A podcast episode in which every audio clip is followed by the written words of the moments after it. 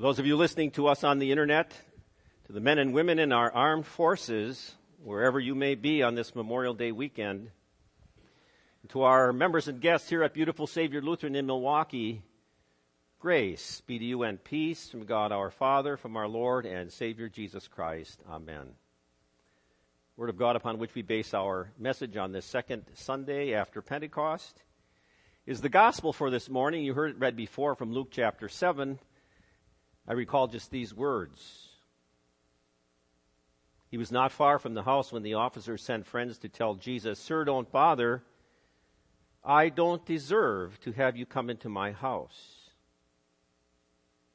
Jesus was amazed at the officer when he heard these words. He turned to the crowd following him and said, I can guarantee that I haven't found faith as great as this in Israel.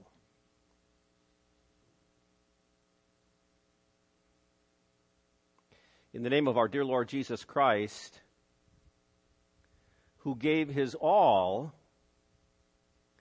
so that we might have everything. My beloved. You heard the gospel read uh, this morning about the uh, Roman centurion. Actually, uh, in this translation, it says Roman, Roman army officer who was really a centurion. On the surface, uh, you might say, well, this is a nice, simple story, simple description of a Roman centurion who had a very, as he called it, a, valuable uh, servant who was sick, paralyzed, and dying. And uh, he sent an entourage to call for Jesus, and Jesus helped him and healed the servant. And so uh, the servant didn't die, and everything was fine, and everybody was happy. But if you look beneath the surface, this story is all about faith in the word of truth. And if you go even deeper, it is really a treatise on the two religions of the world. And you've heard me say it before from this pulpit there, there really are only two religions in the whole wide world. The one is man made, and it has to do with performance and reward. You have to do something. And if you do enough, then God smiles at you and you get in his good graces. That's the religion of do. It's man made. Then there's the truth of God, the only true religion, which says everything is done, D O N E, through Jesus Christ. He did it all. He suffered on the cross as punishment for your sins. He has declared you completely not guilty and forgiven. Heaven is yours through faith in the mercy and grace and forgiveness through Jesus Christ. Everything is done. Now, to understand this story, you really have to understand the ins and outs of a Roman centurion back in Jesus' day. Roman centurions commanded an, a, uh, a group of men, soldiers, anywhere from 80 to 100. Centurion actually means 100, so they usually had about 100 men under their command. A centurion was a member of the senior staff of the Roman army. Well trained, you might say the centurions were fighting machines. They wore the colors of Rome beneath their armor. Helmet on their head, sword in their hand, well paid, in fact, wealthy. And whatever country of the empire they happened to be stationed in, they were there to carry out Roman law and Roman rule. And so it was, they were hated by the Jews because the Jews looked at uh, anybody from the Roman army as, uh, as an occupying force in their land. Not only that, the, uh, the Romans were Gentiles, or as the Jews would say, Goyim, pagan, as they worshiped the gods of Rome. And so they were hated by the Jews. The story, this account in Luke, takes place in the city of Capernaum. That's up north in the Holy Land in Galilee. That's where Jesus really made his hometown as a young man in his ministry. This centurion, you might say, was an anomaly. He really didn't fit. Uh, he had a very unusual relationship with the Jews up there in Galilee under his jurisdiction.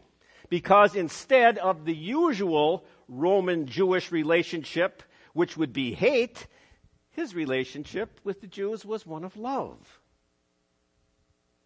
He had heard about Jesus from the Jews.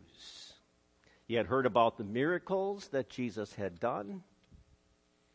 And to the words, the word of the, the, that the Jews preached, which was in the synagogue, which was the Old Testament, this Messiah came to believe that Jesus, this uh, Roman centurion came to believe that Jesus was the Messiah.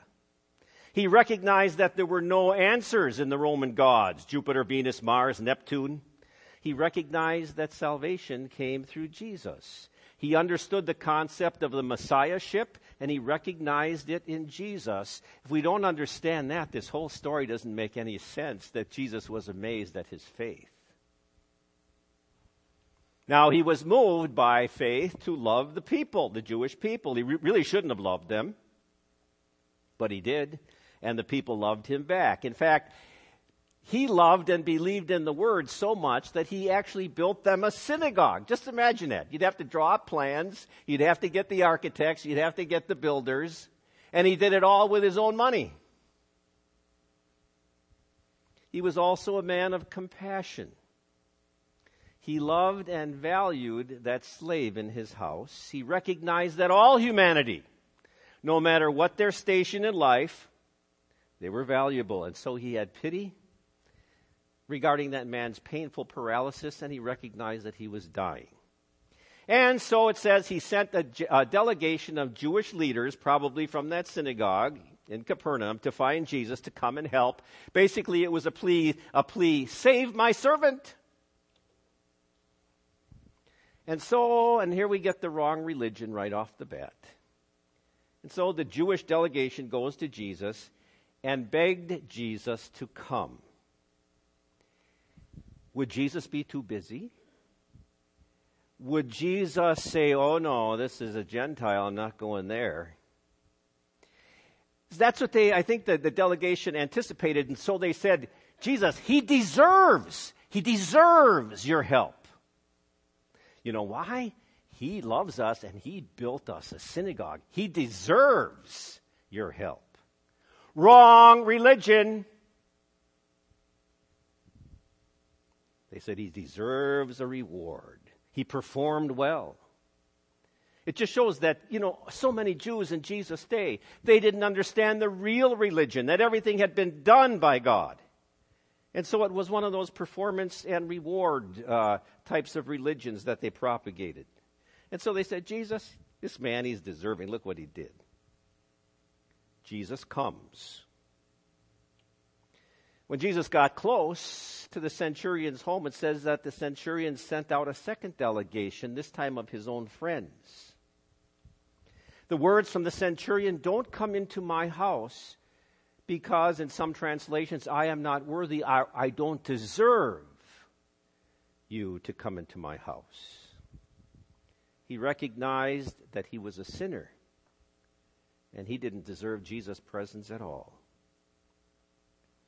He even said that he recognized the power of the word, the power of words. He told, uh, he told the delegation, he said, you know, uh, and to, to, Jesus, you know, I got a bunch of, of, of soldiers under me. I got a bunch of servants. And all I have to do is say the word, and they go. If I say the word come, and they come. So you don't have to come, Jesus, just say the word. Jesus, it says, was amazed at the genuineness of faith. He said, This is a kind of faith I have not found in all of Israel. Because you see, what the centurion recognized was not just what Jesus could do, but he recognized who Jesus was. And so there you have the centurion, an example of amazing faith in action, practicing true religion. To review this story once again, he could have treated his slave, you know, like uh, just a piece of property, let him die. Not worth it. He could have treated his Jewish neighbors as enemies. He could have continued to uh, worship his Roman gods. But it says he loved the word. So he built a synagogue out of his own wealth because he believed the word. Or to put it this way, you might say the centurion recognized his unworthiness, and so he practiced selflessness and he exercised humility. That's faith in action. Now, I could stand behind this pulpit on the second Sunday after Pentecost and tell all of you, now go out and, and be just like the centurion. Be more selfless. Exercise a little more humility. But that would be wrong. Because you see, selflessness and humility are products that you can't produce on your own. God changes hearts. He produces selflessness. He produces humility. Those are all products of changed hearts. You want your heart to be changed and you want your heart to stay changed, then all you have to do is look at Jesus.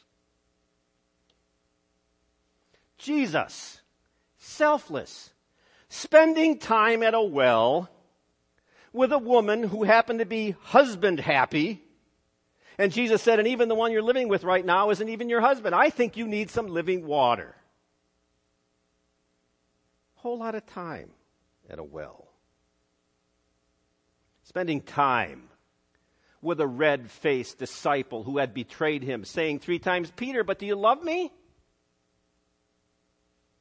Standing before a church council bruised and beaten up and spit running down his face. And how about Jesus' humility, standing before Pontius Pilate? Oh, the big governor saying, Ah, what is truth? St. Paul says, although he was in the form of God and equal with God, he did not take advantage of this equality. Instead, he emptied himself by taking on the form of a servant, by becoming like other humans, by having a human appearance he humbled himself by becoming obedient to the point of death, death on a cross. And of course, how can we even conceive the creator of the universe being born in a barn? So, you know, um, during my studies this past week, I can uh, go about uh, trying to say, oh, give me some, you know, Pastor Robbie, think up some uh, nice descriptions of selflessness and humility. But, you know, there's always a temptation. I got the computer right in front of me, so I looked up some definitions for selflessness and humility. Pretty good, actually. Selflessness. Letting someone go ahead of you in line when you see that they are in a hurry. At work. Mopping the floor, taking out the garbage when you really have seniority. Selfless actions are done unconsciously. Doing something without getting anything in return. Like listening to a friend when they need you. Humility. It's not meekness or mousiness. Humility. Giving a ton of money without leaving your name as the donor. humility, a real desire to discover what other people think and what they have to offer. Humility is an act of courtesy.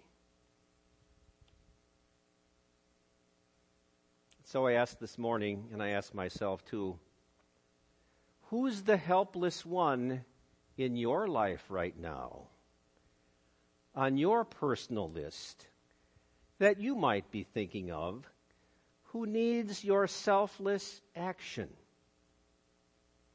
Who's the one whom you might be able to help to trust the word more? Who's the one that you need to exercise humility with? Why don't you go find that person this week and go out and commit a flagrant act of kindness? A flagrant act of kindness, selflessness and humility.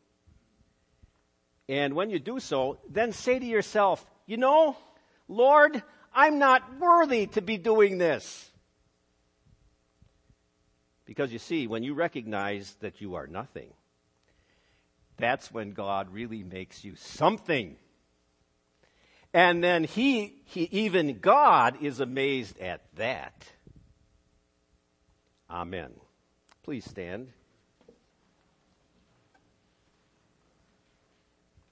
Peace of God, which passes all understanding, shall keep your hearts and minds through faith in Christ Jesus. Amen. We confess our faith this morning in the words of the Nicene Creed. I believe in one God, the Father Almighty, maker of heaven and earth, and of all things visible and invisible, and in one Lord Jesus Christ, the only begotten Son of God, begotten of his Father before all worlds God of God, light of light, very God of very God, begotten, not made, being of one substance with the Father, by whom all things were made, who for us men and for our salvation came down from heaven and was incarnate by the Holy Spirit of the Virgin Mary, and was made man, and was crucified also for us under Pontius Pilate he suffered and was buried. And the third day he rose again according to the Scriptures, and ascended into heaven, and sits at the right hand of the Father, and he will come again with glory to judge both the living and the dead, whose kingdom will have no end.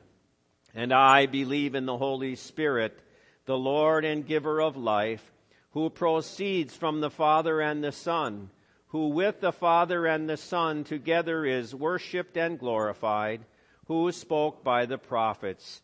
And I believe in one holy Christian and apostolic church. I acknowledge one baptism for the remission of sins, and I look for the resurrection of the dead and the life of the world to come. Amen. We take this time to gather our tithes and our offerings and our connection cards.